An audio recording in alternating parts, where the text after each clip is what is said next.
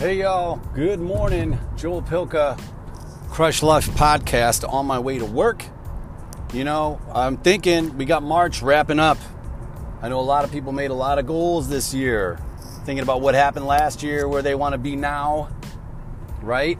The first quarter is about to end. What do you got cooking? Did you complete some things? Did you even set a three month goal? Uh, maybe it wasn't something you were thinking about. I know I did and I'm closing in on one of them right now. Uh, I have about what a few more days to wrap this up, and it looks like um, I'm pretty much going to hit it. Um, it's a personal goal. You'll probably hear a little bit more about it later. Sorry, I know that's a little uneventful, but just wanted to lend in and say like, take it in chunks, right? You don't have to lose 100 pounds this year. Maybe you can lose 10 pounds in 30 days or 90 days, or maybe you can write a book or maybe you can, you know, change your uh, job, right?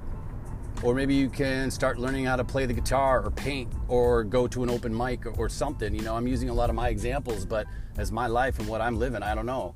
So think of that. You got first quarter wrapping up of 2019. So what are you going to do for the next three months?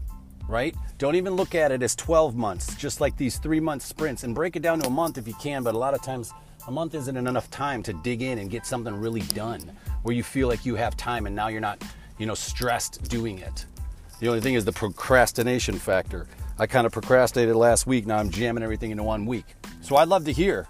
I'd love to hear from you. Joel at thepositivelifeco.com.